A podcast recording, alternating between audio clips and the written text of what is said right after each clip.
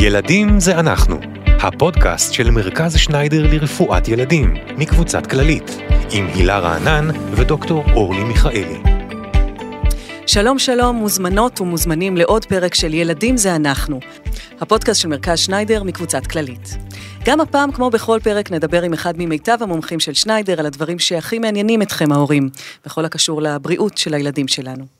הילה רענן נמצאת כאן איתי, אשת תוכן ואימא לשניים, מנהלת קהילת דיבלופי להורים בתחום התפתחות הילד, ואני דוקטור אורלי מיכאלי, מומחית באונקולוגיה ילדים ובאונקוגנטיקה בילדים, החשוב מזה גם ברפואת ילדים כללית. הילה, תגידי, יוצא לך אה, לשמוע מהורים אצלך בקהילה שמתלבטים אם להתחיל חשיפה למוצקים מחשש לאלרגיה? בוודאי, ולא פעם אחת. זה. אחת השאלות הנפוצות ביותר לפני חשיפה למוצקים, זה מה עושים עם אה, מזונות אלרגניים.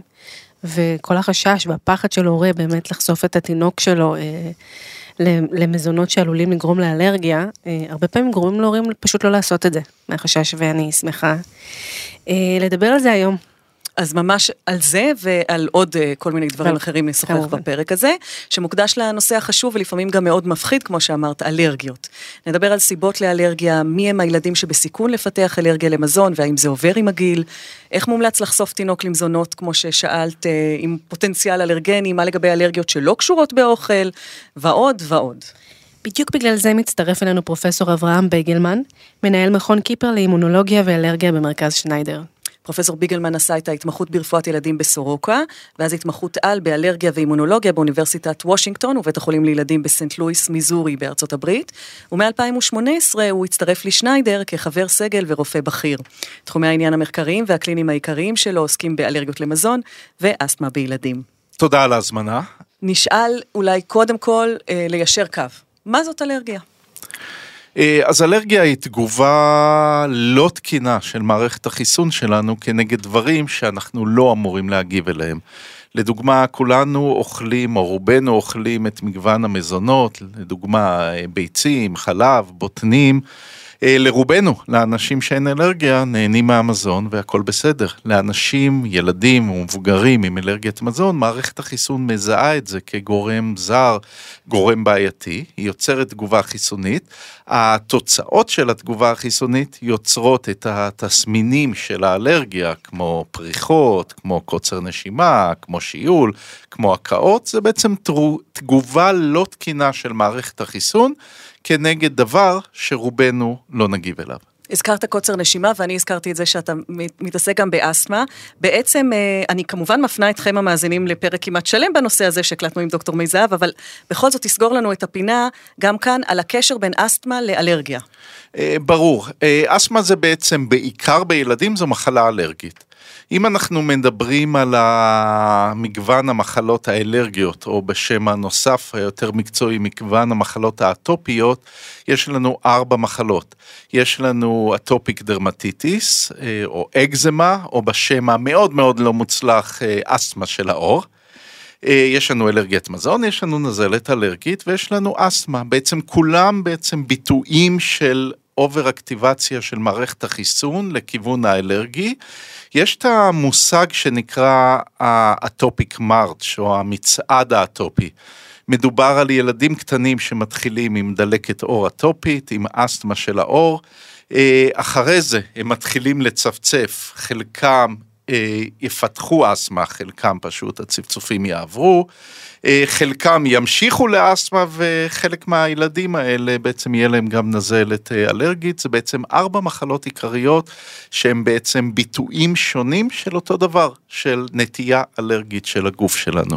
והנטייה הזאת היא נטייה גנטית? היא נטייה גנטית, אבל uh, בנושא הזה יש uh, חרדה יותר מדי גדולה ממה שצריכה להיות. אני מדבר על אלרגיית מזון. הערך המוסף uh, בגלל אח או אחות שהם אלרגיים למזון, לאח או לאחות הבאה הוא קטן. זה לא שהוא לא קיים, הוא קיים. אנחנו מדברים על סיכון מוגבר של כעשרה אחוז, שזה לא המון. אם אנחנו מסתכלים אבל על מחלה אלרגית אחרת, על אסתמה, שם הרקע המשפחתי מאוד מאוד חזק. אה, ברגע שיש הורה עם אסתמה, הסיכוי של הילד, התינוק, לפתח אסתמה הוא מאוד גדול. אז זה נורא תלוי באיזה מחלה אלרגית מדברים. הרבה באסתמה, פחות באלרגיית מזון. אז בעצם אם יש לי כבר שניים מתוך ארבעה ילדים שיש להם נזלת אלרגית, ולי היה atopic dermatitis, אז הסיכוי של השניים האחרים אה, לפתח איזושהי אלרגיה הוא גבוה ביותר? איזושהי משהו מהמחלות האלרגיות, כן. הייתי פחות אומר שהמרכיב הגנטי הוא מהותי באלרגיית מזון, אה, אבל הוא בהחלט בהחלט מהותי במחלות אלרגיות כמו אסתמה, כמו נזלת אלרגית, כן. מה האלרגיות השכיחות ביותר בילדים? אז זה עניין של גיאוגרפיה. אה, בעולם המערבי נהוג לדבר ששלושת המזונות השכיחים ביותר לאלרגיות מזון הם אה, אה, חלב, ביצים, בוטנים. בוטנים היה פחות שכיח בישראל, היום רואים הרבה. המזונות הנוספים המאוד שכיחים זה בעצם אגוזים ובוטן, בואו נפריח מיתוס ונעשה את זה כמה פעמים לאורך השיחה הזאת, בוטנים ואגוזים זה לא אותו דבר. אה, בוטן הוא לא אגוז. מי שאלרגי לבוטנים, רבים מהם יכולים לאכול אגוזים. יכול להיות שבמקרה הוא גם אלרגי לאגוזים, אבל לא בהכרח. והפוך הוא נכון. אה, אותו דבר קורה עם שני מזונות אה, נוספים שהם אה, לכאורה מאוד אלרגנים, זה הדגים ופירות ים למי שאוכל. מי שאלרגי לדגים, רבים מהם יכולים לאכול פירות ים, שרימפס קלמרי וכן הלאה, והפוך, הרבה אנשים שאלרגיים לפירות ים יכולים לאכול דגים. אז כיסינו את רוב המזונות. אני שמעתי על סומסום. נכון, וזה העניין של הגיאוגרפיה למשל. אה, בארץ אה, מאוד מאוד נפוץ סומסום, אלרגיה לסומסום, שזה בעצם אלרגיה לחלבה, טחינה וכל דבר שמכיל אה, סומסום, היא מאוד מאוד נפוצה. בצפון אמריקה עבדתי בתור רופא בכיר בבית חולים גדול לילדים בצפון אמריקה, בארצות הברית, בסנט לואיס. לא ראינו את זה, אלרגיה לסומסום כמעט ולא היה קיימת. פה בגלל שכיחות האכילה של הסחומסום רואים הרבה יותר. זה מאוד מעניין מה שאתה אומר. בדיוק, גם אני נותרתי מבולבלת. נכון, כי, ככל כי... שאתה נחשף יותר ל... ל... ככה אומרים על במבה, נכון? נכון? אומרים שישראלים לפחות היו פחות אלרגיים לבוטים, כי הם נחשפים לבמבה בגיל צעיר, ודווקא יש כאן יותר חשיפה לחלבה ולטחינה. אה, נכון, אבל לכל מזון כנראה יש את החלון הזדמנויות שלו, שבאופן כללי מדובר, וזה קשור לשאלה הקודמת, באופן כללי מדובר לחשוף תינוקות קטנים בגיל שישה חודשים, ומי שרוצה להקדים אז לא לפני ארבעה חודשים, אבל ההמלצות הכלליות הן שישה חודשים, לחשוף אותם למגוון מזונות, כמובן מותאמים לגיל, ילד לא יכול לאכול דגים, אבל ילד יכול לאכול קציצות דגים, אה, או תינוק, אה, ולעשות את זה בהדרגה לכלל המזונות. ואז השאלה מאוד מצוינת, אז איך אנחנו רואים הרבה אלרגיה לסומסום? התשובה היא כנראה כפולה.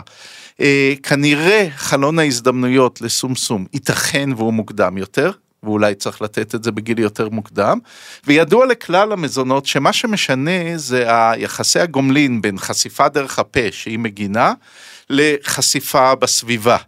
כי רוב למשל, נהוג לחשוב על אלרגיה שזה תמיד תגובה בחשיפה השנייה, שזה נכון.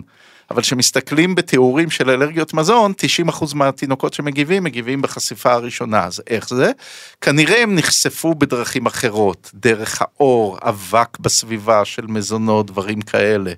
אה, כנראה לסומסום המנגנון הזה יותר, אה, אנחנו לא יודעים למה, כנראה המנגנון הזה יותר אה, מהותי, ולמרות שיש פה הרבה סומסום, יש פה גם הרבה אלרגיה של סומסום. אז אני אשאל את השאלה המתבקשת, יש איך למנוע אלרגיה בבן שלי?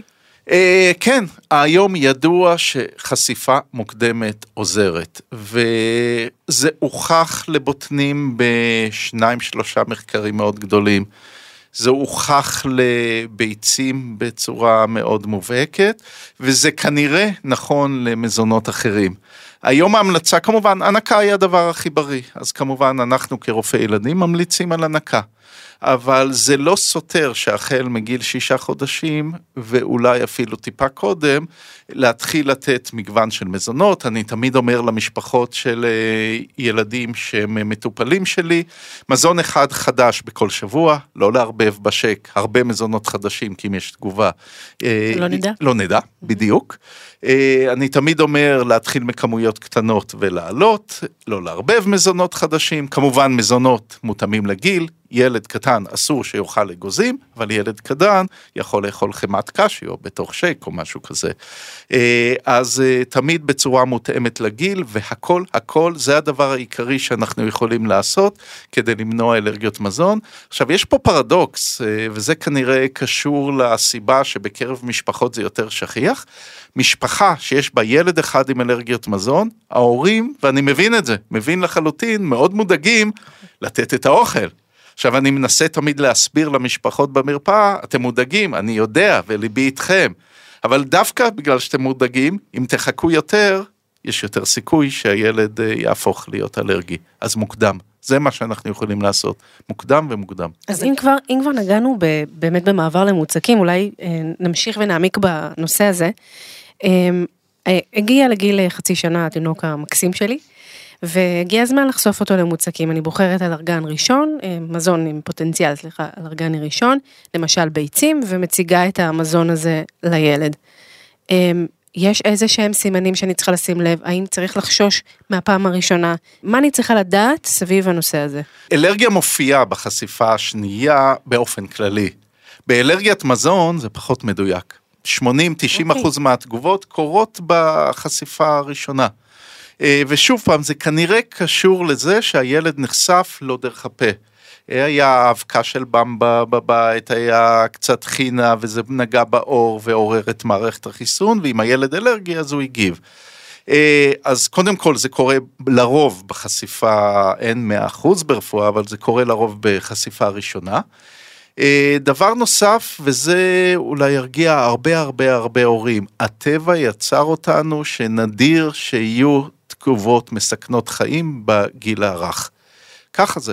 התגובות בתינוקות הם לרוב, שוב פעם לכל כלל, תמיד יהיה יוצא מהכלל, אבל ככלל 99 אחוז נקודה, אני לא יודע כמה, 999 מהתגובות בגיל הרך, הן תגובות אלרגיות שלא מסכנות חיים.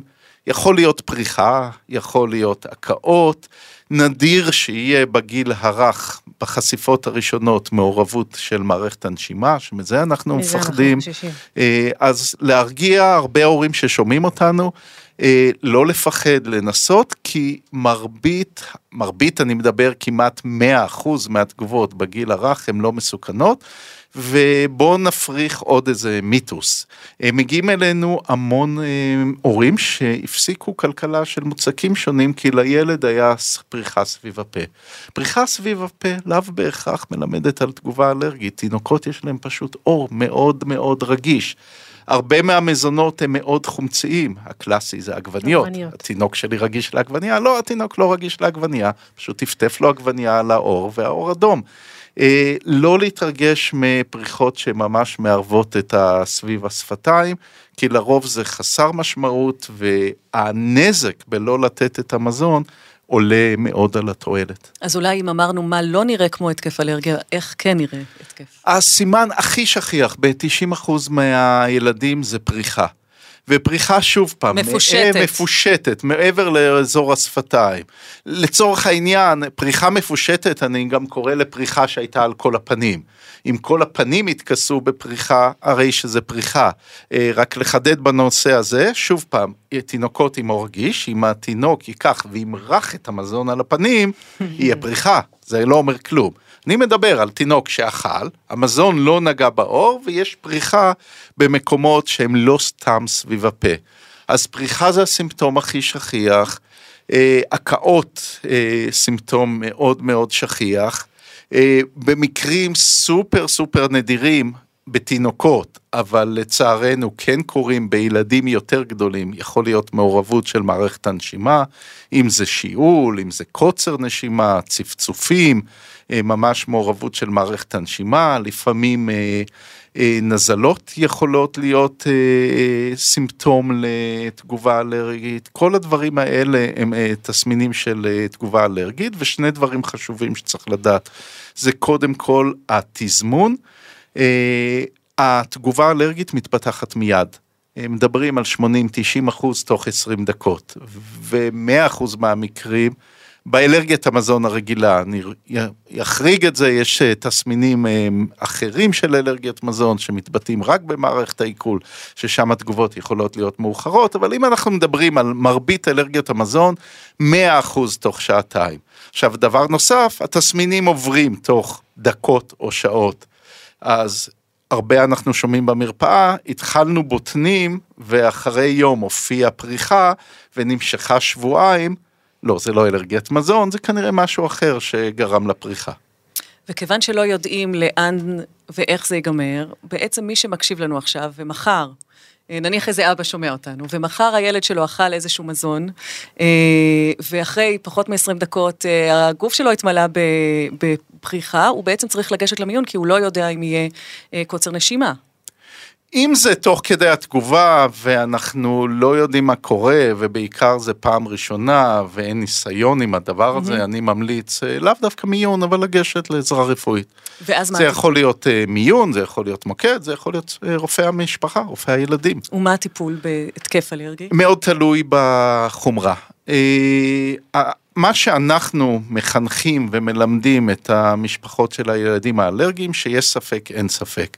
הטיפול מספר אחד שעוזר ומעלים תסמינים, ובמקרים חמורים גם מציל חיים, זה האפיפן, זה האדרנלין שבתוך האפיפן. ואנחנו היום ממליצים לכל תינוק וכל ילד, החל ממשקל של שבע וחצי עד עשר קילו, תלוי בחומרת התגובה הראשונית, שלהסתובב תמיד עם שני מזריקי אפיפן, ולא להסס להשתמש בהם. אנחנו מלמדים את כלל המשפחות שאם מדובר בתגובה מינורית של 2-3 נקודות פריחה, אה, טיפה משהו מאוד ממוקד, אפשר לתת פנסטיל ולעקוב ולראות מה קורה. אבל בכל דבר מעבר אנחנו ממליצים להשתמש באפיפן, כי זה הדבר היחיד שמטפל בשורש הבעיה. בעצם הפנסטיל, מה שהוא יעשה, הוא יעלים תסמינים אה, בעור, הוא יעלים פריחה. אה, מפריחה לא קרה שום נזק. אה, האפיפן מטפל בשורש התגובה האלרגית ובעצם עוזר מיד, עוזר תוך כמה דקות. מתי מדובר בסכנת חיים? אנחנו מתחילים לדאוג כאשר התגובות אה, מערבות או את אה, מערכת הנשימה, או כמובן בצורה יותר קיצונית אה, מערבות את אה, המערכת הקרדיו-וסקולרית, מערכת הלב וכלי הדם.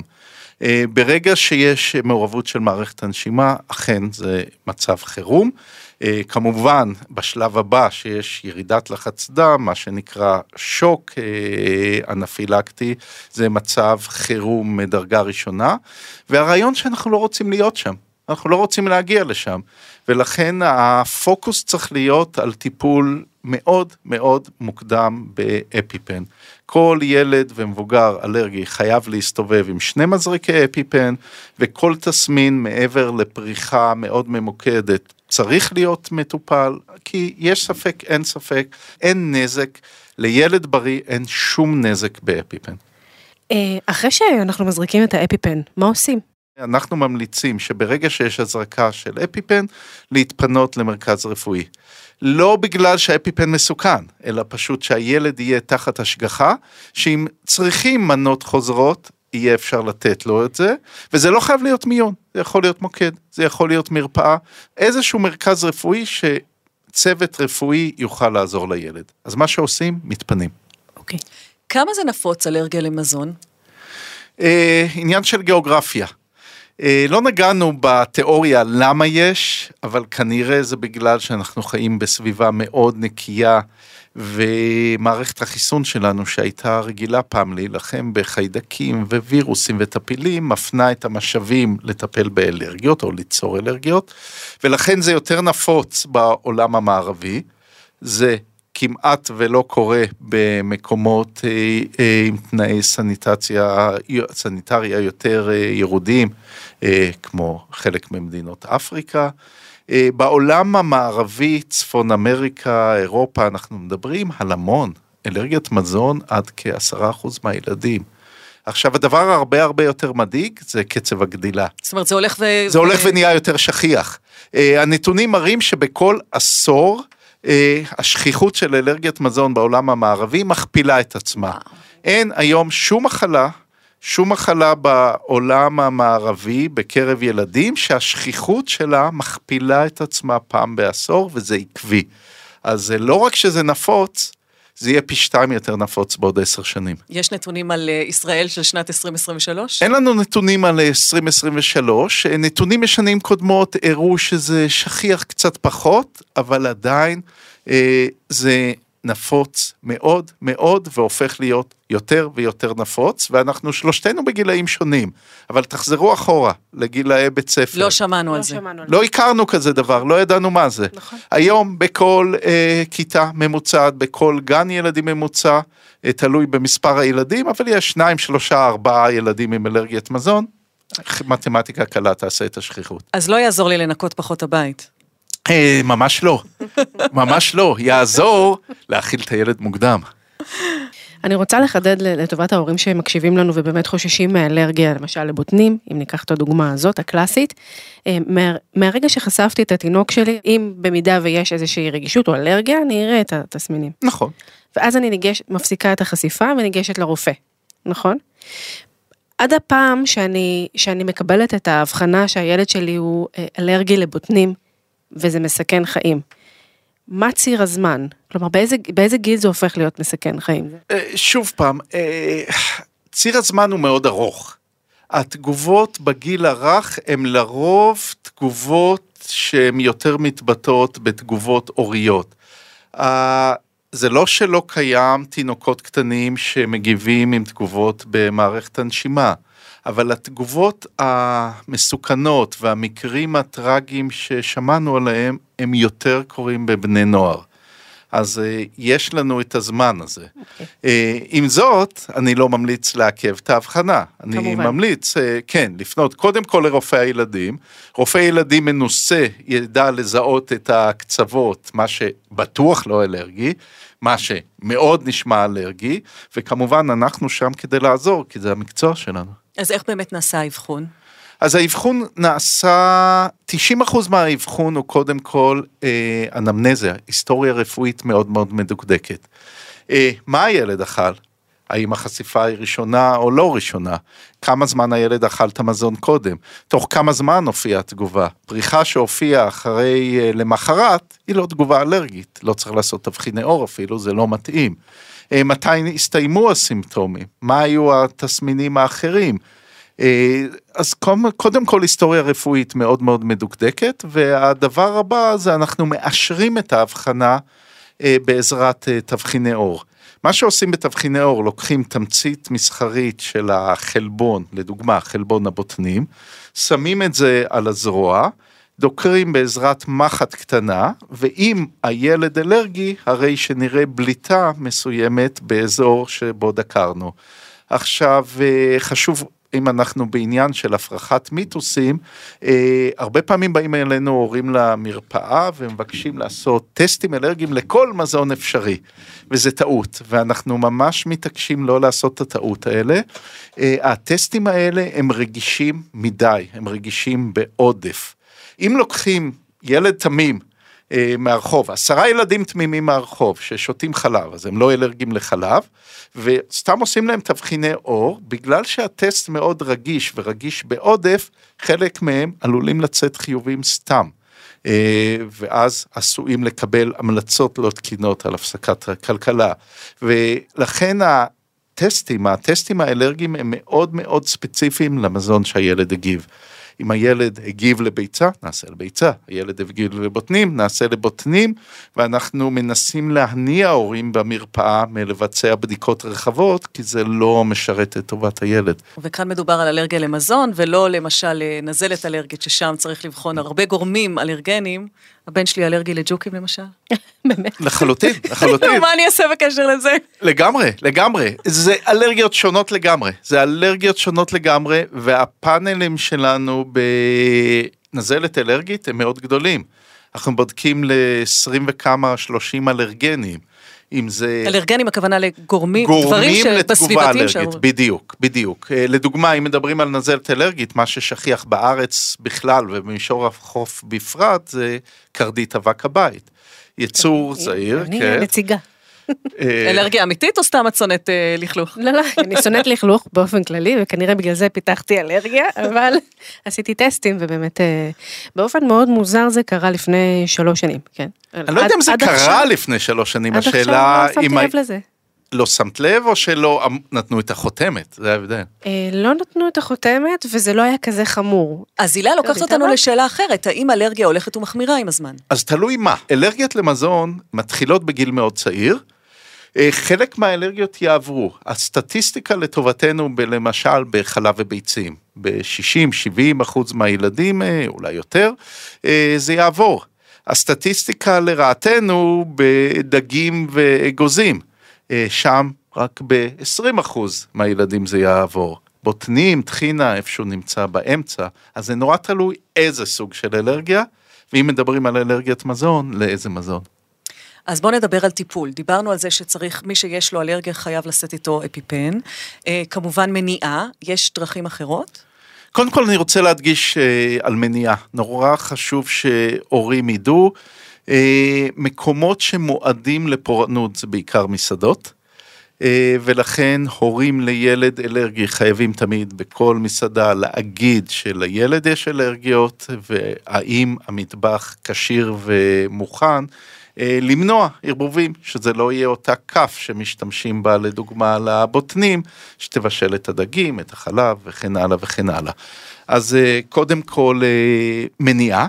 הדבר השני, להיות אה, מוכן תמיד לטפל בתגובות, ושוב פעם, אה, תמיד שיהיה אפיפן איתנו, אה, לא להסתובב בעולם בחרדה, לא, אבל להיות מוכן אה, לטפל בתגובות. אה, בשנים האחרונות, בעשור האחרון, אה, נכנסו מספר טיפולים אה, חדשים. טיפול אחד שהופך להיות יותר ויותר נפוץ זה טיפול בחשיפות הדרגתיות, דסנטיזציה. שבו מתחילים, מציגים למערכת החיסון כמויות מזעריות של המזון, אנחנו מדברים על מיליגרמים בודדים של חלבון, אוכלים את זה באיזה תקופה מסוימת שנעה בין שבועיים, שלושה, ארבעה שבועות, תלוי בפרוטוקולים שונים. אה, מגיעים חזרה למרפאה או לבית החולים להעלות את המינון, וככה העליות חוזרות בתהליך מאוד איטי, שבו מרבית הילדים יכולים אחרי זה או לאכול את המזון, או שבעצם העלינו את הסף של התגובה. זאת אומרת, אה, אם הילד היה מגיב רק מכמויות מזעריות של מזון, לדוגמה, הלך למסעדה והיה פירור בתוך המנה בטעות והילד הגיב, כיום סף התגובה יותר גבוה, אז חשיפה, אולי הילד לא ישתה כוס חלב, אבל חשיפה אקראית לטיפה חלב במסעדה לא תעשה את הנזק וזו מטרה ראויה. אה, יש כל מיני אה, טיפולים בפיתוח, לדוגמה חברה אמריקאית, אמריקאית צרפתית יותר נכון, פיתחה איזושהי מדבקה שמכילה קמח בוטנים, שמדביקים אותה על הגב. אה, מחליפים אותה כל יום, ואחרי מספר חודשים הילדים, וזה הוכח יעיל בילדים קטנים, אה, הילדים בעצם אה, פיתחו סבילות לחלבון הבוטנים, זה עדיין לא מאושר, אפילו ה-FDA בארצות הברית עוד לא נתן לזה אישור. אני מניח שזה כן יאושר לילדים קטנים, אבל יש טיפולים כל הזמן בקנה ואפשר להיות אופטימיים. אחד מהדברים שאמרת זה לא להסתובב אה, בחרדה, שזה מה שנקרא באנגלית easier said than done. כאילו מאוד קשה להורה שיודע שיש לילד שלו אלרגיה מסכנת חיים, אה, להסתובב ככה, ללכת למסעדות, לאפשר לו ללכת לגן. גן שעשועים, אנחנו מדברים, דיברת על מסעדות, אבל למשל אנחנו בגני שעשועים, אז הילד שלי אולי לא אכל במבה, אבל אם הוא נגע במתקן שילד קודם אכל במבה, זו שאלה מצוינת, מצוינת, ואני שמח שהנושא הזה עלה, ושוב פעם, אם אנחנו בעניין של אה, דיוק עובדות והפרחת מיתוסים, זה העניין של הערכה ומגע. אז בואו נדבר קודם כל, האם אפשר לקבל תגובה אלרגית קשה מהערכה? אה, המזון היחיד שמדווח בספרות שאליו מגיבים בהערכה זה דגים. אה, בישול הדג בעיקר גורם לעדים עדי חלבון במטבח ובשאר הדירה, וילדים אלרגיים לדגים יכולים להגיב גם אם סתם מבשלים את הדג בדירה. ולכן ההנחיה למשפחות היא, היי, hey, הילד לא יהיה במטבח, וכמובן תפתחו חלונות, וילדים שאלרגיים מאוד לדגים, אולי כדאי לא להביא את זה לשולחן האוכל, כי העדים עולים, פשוט שזה יהיה במקום אחר. אבל זהו, אי אפשר להגיב לביצים מהערכה. לא מגיבים לחלב בהערכה. אז אני בהחלט מבין את רמת החרדה והדאגה אצל הורים, ואני מקווה שהמידע הזה, שאין תגובות מזון להערכה של מזון, פרט אה, לדגים, אה, אולי ירגיע משפחות. לגבי המגע, כן, ברגע שילד, בוא ניקח את דוגמת הבוטנים. ילד אלרגי לבוטנים ומישהו או אותו ילד מרח על עצמו במבה. בהחלט תהיה תגובה הורית, אבל זהו, יהיה תגובה הורית של פריחה. אין תגובות, הספרות לא מתארת תגובות אה, קשות כתוצאה ממגע בעור, ובטח שלא ממגע מקרי. אז אם נגע המזון האלרגני בעור של הילד, כמובן כדאי אה, לרחוץ את המקום כדי למנוע פריחה, אבל לזכור גם שכנראה כל מה שיהיה לילד זה פריחה. והפריחה הזאת עם טיפה פנסטילי תעבור וגם בלי פנסטילי תעבור, וזה לא מסכן את החיים של הילד. אז כדי חס וחלילה שתהיה תגובה קשה למזון, צריך לאכול את המזון. אז בעצם אני יכולה להסיק ממה שאתה אומר, שילד עם אלרגיה לאגוזים מותר למרוח עליו שמן אגוזים? לא, uh, התשובה היא לא, כי זה יהיה לא נעים, יהיה פריחה. והפריחה עלולה להיות מאוד מגרדת. Uh, ועלולה להציק לילד. אז ילד שאלרגי למזון, לא מומלץ שהמזון ייגע בעור, אבל צריך לזכור שלא תהיה תגובה קשה. אנחנו פשוט רוצים שהילד לא יסבול מגרד בעור. אה, וזה הכל. אבל את מעלה אורלי נקודה נורא נורא חשובה. אה, מומלץ לא לשים על האור, בעיקר לילדים עם אקזמה, ילדים עם אסתמה של האור, או בשם היותר מדויק, אה, דלקת עור אטופית, דרמטיטיס אטופית, מומלץ לא לשים שום שמן שמכיל מזון. מחקר מאוד מפורסם שהתפרסם לפני כעשור באותו עיתון מפורסם בניו אינגלנד, לקחו תינוקות באנגליה שמרחו להם על האור שמן בוטנים וגילו שבגלל שמרחו להם על האור שמן בוטנים היה שכיחות מאוד גבוהה של אלרגיה לבוטנים בקרב התינוקות האלה. מגע של מזון דרך האור בגיל מאוד קטן של חודש, חודשיים, שלושה, כנראה מאוד לא בריא. אז לכל ההורים שמושכים את התינוקות בשמנים, וזה דבר נהדר, תשתמשו לא בשמן שקדים ולא בשמן שומשום ולא בשמן אה, בוטנים, כי בצורה פרדוקסלית אנחנו יכולים לגרום לאלרגיה למזונות האלה. וואלה, למדתי. אז נדבר רגע על אה, atopic dermatitis או על אסתמה של העור. אה, בעצם מאוד נפוץ בילדים ומאוד נפוץ שהורה יבוא עם איזושהי פריחה והרופא ילדים יגיד לו זה atopic dermatitis, לא צריך לעשות כלום. מתי צריך, מתי לא צריך? אה, מאוד מאוד נפוץ. 20, 30, 40 אחוז מהתינוקות הקטנים, אה, תלוי בסדרות, מאוד נפוץ. הבשורה הטובה, כמעט בכולם זה יעבור. והמטרה שלנו בעצם לשמור על האור כדי למנוע הצטלקויות, למנוע נזק קוסמטי אה, ולהקל כמובן על הילד, כי בצורות החמורות זה בעיה. זה מאוד מגרד. זה מאוד מגרד, וילדים לא ישנים טוב לא בלילה. בלילה. ואז ההורים לא ישנים טוב בלילה, וכולם מסכנים. אה, אז כל עוד מדובר שוב פעם בפאץ' אחד או שני פאצ'ים של אה, אקזמה, אפשר פשוט למרוח אה, משהו משמן, שלא חייבים ללכת למשחות ותכשירים מאוד פנסי ומאוד יקרים, פשוט למרוח את האור באיזשהו קרם, כמו וזלין לדוגמה, ואז זה בעצם קולט על החוט בעור. כמובן, במקרים שזה יותר חמורים, יש לנו כל מיני משחות וקרמים, אם זה על אה, בסיס סטרואידים, אם זה על בסיס אחר. במקרים מאוד מאוד חמורים וילדים יותר גדולים, יש לנו גם היום למזלנו תרופות ביולוגיות, אין סיבה שילד יסבול מזה. המחלה היא ניתנת לשליטה. אמרת שבעצם אה, חוץ מדגים, וגם זה במקרים נדירים, ילד אה, אלרגי לא יפתח התקף מסכן חיים ממגע או מהרחה, אלא רק כשהוא אוכל את המזון שאליו הוא רגיש. אה, מה עושים בגן? זה נושא שיש לו כמה אספקטים. יש פה את האספקט הרפואי, ויש את האספקט של ההנחיות של אה, משרד אה, החינוך. אם נלך לאספקט הרפואי, הרי שכיסינו את זה. תגובות קשות אה, למזון מתרחשות באכילת המזון אה, ולא בהערכתו, אה, יוצא דופן זה הדגים, וגם לא בנגיעה במזון. אה, יש את חוזר משכ"ל של אה, משרד החינוך, שההנחיות שלהם שונות. הן קצת יוצאות דופן לעומת הנחיות של איגודי אלרגיה אחרים בעולם, וכמובן, כל עוד ההנחיות בתוקף, אנחנו מכבדים אותן.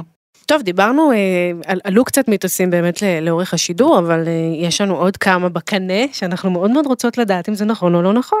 אה, תות שדה, מנגו ושוקולד הם מזונות אלרגניים, נכון או לא נכון? ממש לא נכון. לא יודע מה עשה התות. כי יש אה, פריחה לפעמים בפנים, לא, גם אפרסק. הוא מאוד חומצי. גם אפרסק נכנס. וגם אפרסק, נכון. אה, וגם מנגו. מנגו יש דבר אחר, מנגו, השרף של המנגו להרבה מהאנשים הוא חומר שיגרום פריחה בעור. תגובה של מערכת החיסון אחרת, לא אלרגיה, ולכן לא כדאי לגעת בשרף של מנגו. תות הוא ממש לא אלרגני, אני עוסק באלרגיה למחייתי כבר כ-15 שנה. אה, אולי מטופל אחד שראיתי לאורך ה-15 שנה, שאני משוכנע שאלרגי למנגו. למנגו, תות, שניהם גם יחד, האמת. אה, שוקולד, עולם האלרגיה, או שוקולד שאנחנו מדברים, אנחנו מדברים על אלרגיה לקקאו. אז עולם האלרגיה נחלק לשניים, אנשים כמוני, רופאים כמוני שמאמינים שזה מאוד נדיר, אה, וחצי מרופאי האלרגיה שמאמינים שזה בכלל לא קיים, אלרגיה לקקאו. זה נראה לי נורא. זהו, זה טעם החיים. בדיוק. אז אתה יכול להיות אלרגי לחלב שבקקה, בשוקולד, אתה יכול להיות אלרגי לאגוזים שבשוקולד, אבל לא לקקאו.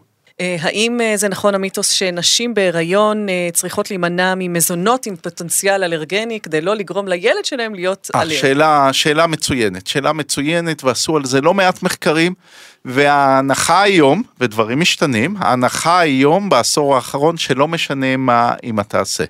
אמא יכולה לאכול בוטנים, יכולה להימנע מבוטנים, זה כנראה לא מעלה, לא מוריד, ואני אקח את זה לשלב הבא. אה, אחרי זה, הנקה מאוד מומלצת. האם האמא צריכה לא לאכול בוטנים או מזון אלרגני אחר בזמן ההנקה, בזמן שהיא בת אה, שלושה חודשים, ארבעה חודשים שהיא מניקה את התינוק, כנראה זה לא משנה. אה, זה עובר בהנקה, ידוע שאלרגנים עוברים בחלב אם, אבל כנראה לא בכמות ובצורה שזה ישפיע על התינוק. כנראה הדבר היחיד שמשפיע על התינוק זה כמה מהר, החל מגיל חצי שנה, אולי טיפה לקודם, אה, נציג לילד מזונות אלרגנים, כמה שיותר מוקדם יותר טוב. זאת אומרת, זה גם לא יגן עליו מפני אלרגיה. זה לא יגן עליו, זה לא יזיק לו, כנראה לא יעשה כלום. אז האמא מאוד אוהבת אה, במבה, שתאכל במבה. אני אוכלת, אוכלת הרבה במבה. למי שלא יודע, אני, אני כרגע בהיריון ומעבירה לעוברית שלי אה, במבה. במבה. אמ, חשיפות חוזרות יהיו בהכרח חמורות יותר? כן ולא. אה, יש איזה מיתוס שכל פעם שנחשפים למזון, התגובה הבאה תהיה הרבה יותר חמורה. אה, עשו על זה מחקרים וראו שאם נחשפים בערך באותו גיל ובערך לאותו כמות, התגובות יהיו בדיוק אותו דבר. אה, כנראה זה תלוי כמות, ככל שנאכל יותר התגובות יהיו יותר חמורות. והדבר הנוסף זה הגיל, הגיל מאוד משנה. אה, ככל שילדים מתבגרים ומגיעים לגיל העשרה, יש למערכת החיסון שלהם יכולת לעשות תגובות יותר חמורות. אנחנו יותר מפחדים מתגובות אלרגיות דווקא לא בגיל הרך, לא בגן, לא בכיתות א'-ב', אנחנו מפחדים מהתגובות בקרב אה, נערים ונערות. אה, כי שם התגובות נוטות להיות יותר קשות, ושם גם יש את העניין שהרבה מהמתבגרים לצערנו לא מסתובבים עם אפיפן, אה, ויכולים אה, לפספס את החלון לטפל בתגובה. אז בעצם השאלה הבאה שלי הייתה אמרה ש... ילד שלא הייתה לו אלרגיה ל... לא יודעת מה, דגים, בתור מבוגר לא יכולה להיות לו. זה בעצם לא ממש נכון, כי יכול להיות שפשוט לא הרגיש את זה קודם, וככל שהוא התבגר התגובה הייתה יותר אה, רצינית? אה, כן, שוב פעם, כן ולא. אה, זה נדיר. זה יכול להיות במקרים נדירים, אבל לא מהסיבות האלה. מה יכול להיות? שמבוגר יפתח אלרגיה למשהו שהוא בדיוק, לא היה אלרגיה בדיוק. עמיתיי שמטפלים יותר באלרגיות של מבוגרים יכירו את התסמונת הזאת. אה, אישה לדוגמה שאכלה כל החיים אגוזים, ופתאום יום אחד עשתה תגובה לאגוז מלך. האם זה שכיח? לא. האם רואים את זה? כן, אבל רואים את זה בעיקר בקרב המבוגרים, פחות בילדים. טוב. אה, אורלי, שנייה לפני שאנחנו מסיימים את הפרק, תעשי לנו סדר במה שלמדנו. טוב, אז תראה אם אני אומרת נכון. בעצם למדנו שהמזונות הנפוצים לאלרגיה בילדים שיש להם רגישות למזון, הם חלבון חלב, ביצים, בוטנים, ואגוזים, דגים וסומסום. ופירות ים למי שאוכל. ופירות ים. Uh, למדנו שהסיכוי של תגובה אלרגית מסכנת חיים הוא נמוך מאוד, uh, במיוחד בתינוקות וילדים צעירים מאוד, ובעצם הדרך החשובה להתמודד עם זה היא בעזרת אה, טיפול מאוד מהיר במזרק אפיפן.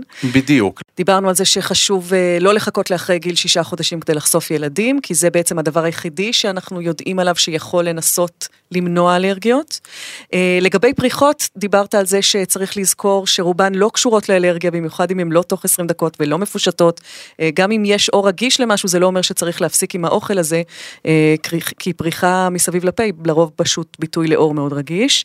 אה, דיברנו על זה שאלרגיה למזון נגרמת בדרך כלל מאוכל, וכמעט אף פעם לא ממגע או הערכה, אבל ברגע שקורית, כמו שאמרת, תגובה אלרגית אה, שאנחנו חושבים שיכולה להתאים לאלרגיית מזון מסוכנת, צריך אה, להתפנות לטיפול רפואי או להזריק אפיפן. יש ספק? אין ספק. תמיד משתמשים באפיפן, ואם הורים צריכים לזכור משהו אחד מהבודקאסט הזה, אפיפן. אפיפן זה הדבר הכי חשוב בנושא של ניהול אלרגיות מזון. פרופסור אברהם בייגלמן, מנהל מכון קיפר לאימונולוגיה ולאלרגיה במרכז שניידר, תודה שהצטרפת אלינו לפרק הזה. תודה לכם. תודה לך, אורלי. תודה לך הילה ותודה לכם המאזינים, מוזמנים להאזין לפרקים הנוספים שלנו בספוטיפיי ובכל אפליקציות הפודקאסטים המובילות. ניפגש בפרק הבא. התכנים הנאמרים בפרק אינם מהווים ייעוץ רפואי או תחליף לייעוץ רפואי, והמידע הינו כללי בלבד. הוקלט באולפני אדיו, המשווקת את ספוטיפיי בישראל.